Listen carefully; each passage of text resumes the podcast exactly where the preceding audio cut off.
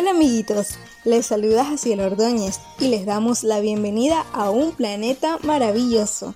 Meditaciones para menores escritas por Vicky Redden y las hermanas Dee Litton, Reed y Joel Reed llamada Bienvenidos. Les cerró la boca. El texto bíblico para la meditación de hoy primero de marzo se encuentra en Daniel 6:22 y dice así. Mi Dios envió su ángel, el cual cerró la boca de los leones. Cuando yo iba a la escuela, a veces me costaba llevarme bien con otras niñas de mi clase.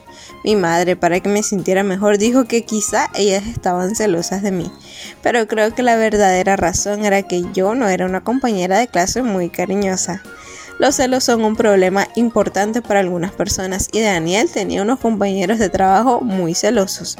Como Daniel era un hombre fiel y un gran trabajador, le dieron el mejor trabajo en el reino de Darío. Los otros gobernadores estaban tan celosos que elaboraron un plan para engañar al rey. Consiguieron que el rey aprobara una nueva ley. Esta consistía en que nadie podría adorar a otra persona que no fuera el rey.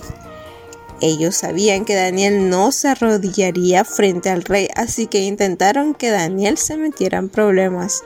Daniel oraba a Dios tres veces al día en su ventana, donde todo el mundo podía verlo. Y cuando se aprobó la ley, él mantuvo su costumbre de orar tres veces al día frente a todos. El rey Darío apreciaba a Daniel, pero cuando los gobernadores y supervisores le dijeron que Daniel no había cumplido la ley, tuvo que cumplir lo que había firmado y permitir que arrojaran a Daniel al foso de los leones. Entonces colocaron una gran piedra sobre el foso y lo sellaron con el sello especial del rey. Los leones estaban hambrientos y se abalanzaban sobre cualquier cosa que fuese lanzada al foso.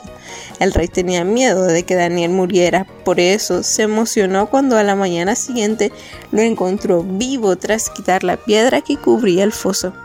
En lugar de cenarse a Daniel, los leones acabaron desayunando a esos hombres que habían engañado al rey para que aprobara esa ley.